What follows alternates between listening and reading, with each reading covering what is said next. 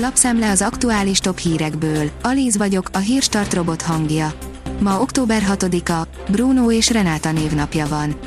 Visszalépett az előválasztáson, ám elindul jövőre, írja a 24.hu.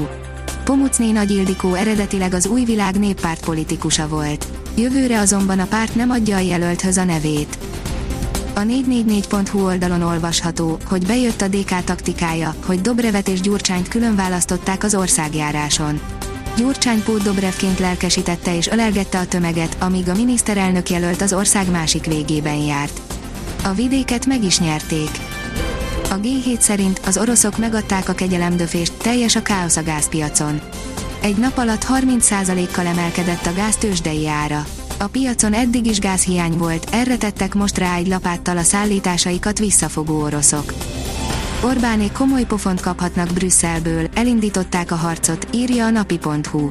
Az Európai Parlament múlt héten Magyarországon járt küldöttségének vezetője szerint a jövő évi választások nem lehetnek valóban tisztességesek, ha az ellenzék nem kap megfelelő teret a közmédiában.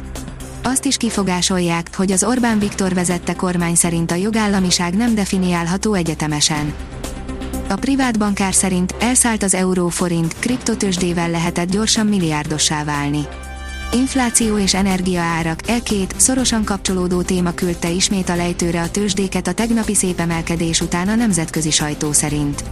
De a német iparból is rossz hír érkezett. Itthon a buxot az OTP rántja le, de a forint is csúnyán veszít értékéből.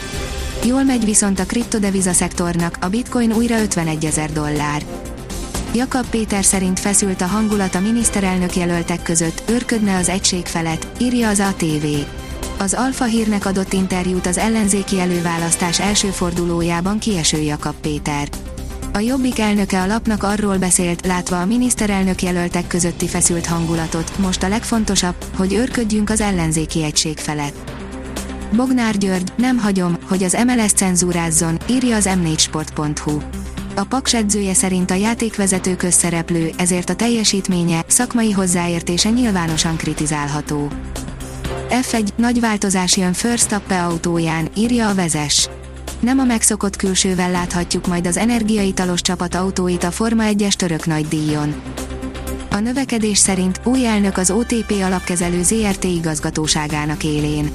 Az OTP alapkezelő ZRT közgyűlése 2021. október 5-én Bánfi Attillát a társaság igazgatóságának tagjává, majd az igazgatóság elnökévé választotta.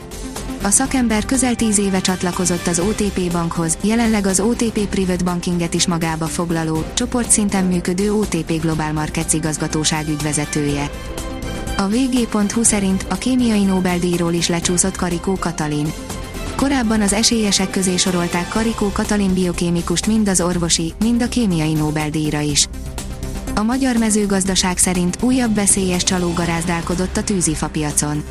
Ismét állampolgári bejelentés alapján szűrte ki a Nemzeti Élelmiszerlánc Biztonsági Hivatal azt a hamis tűzifa árust, aki a tűzifa árát előre elkérte, majd nyomtalanul igyekezett eltűnni.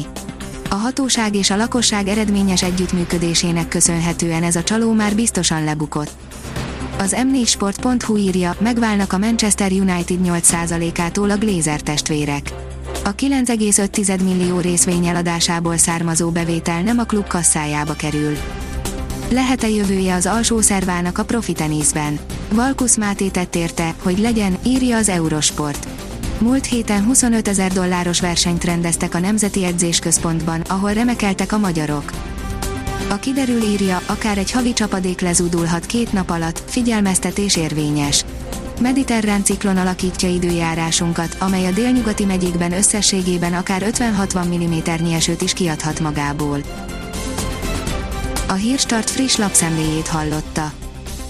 Ha még több hírt szeretne hallani, kérjük, látogassa meg a podcast.hírstart.hu oldalunkat, vagy keressen minket a Spotify csatornánkon. Az elhangzott hírek teljes terjedelemben elérhetőek weboldalunkon is.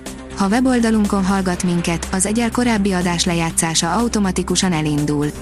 Beállíthatja, hogy az összes korábbi adás, vagy csak az aktuális tematika hírei következzenek. Köszönjük, hogy minket hallgatott!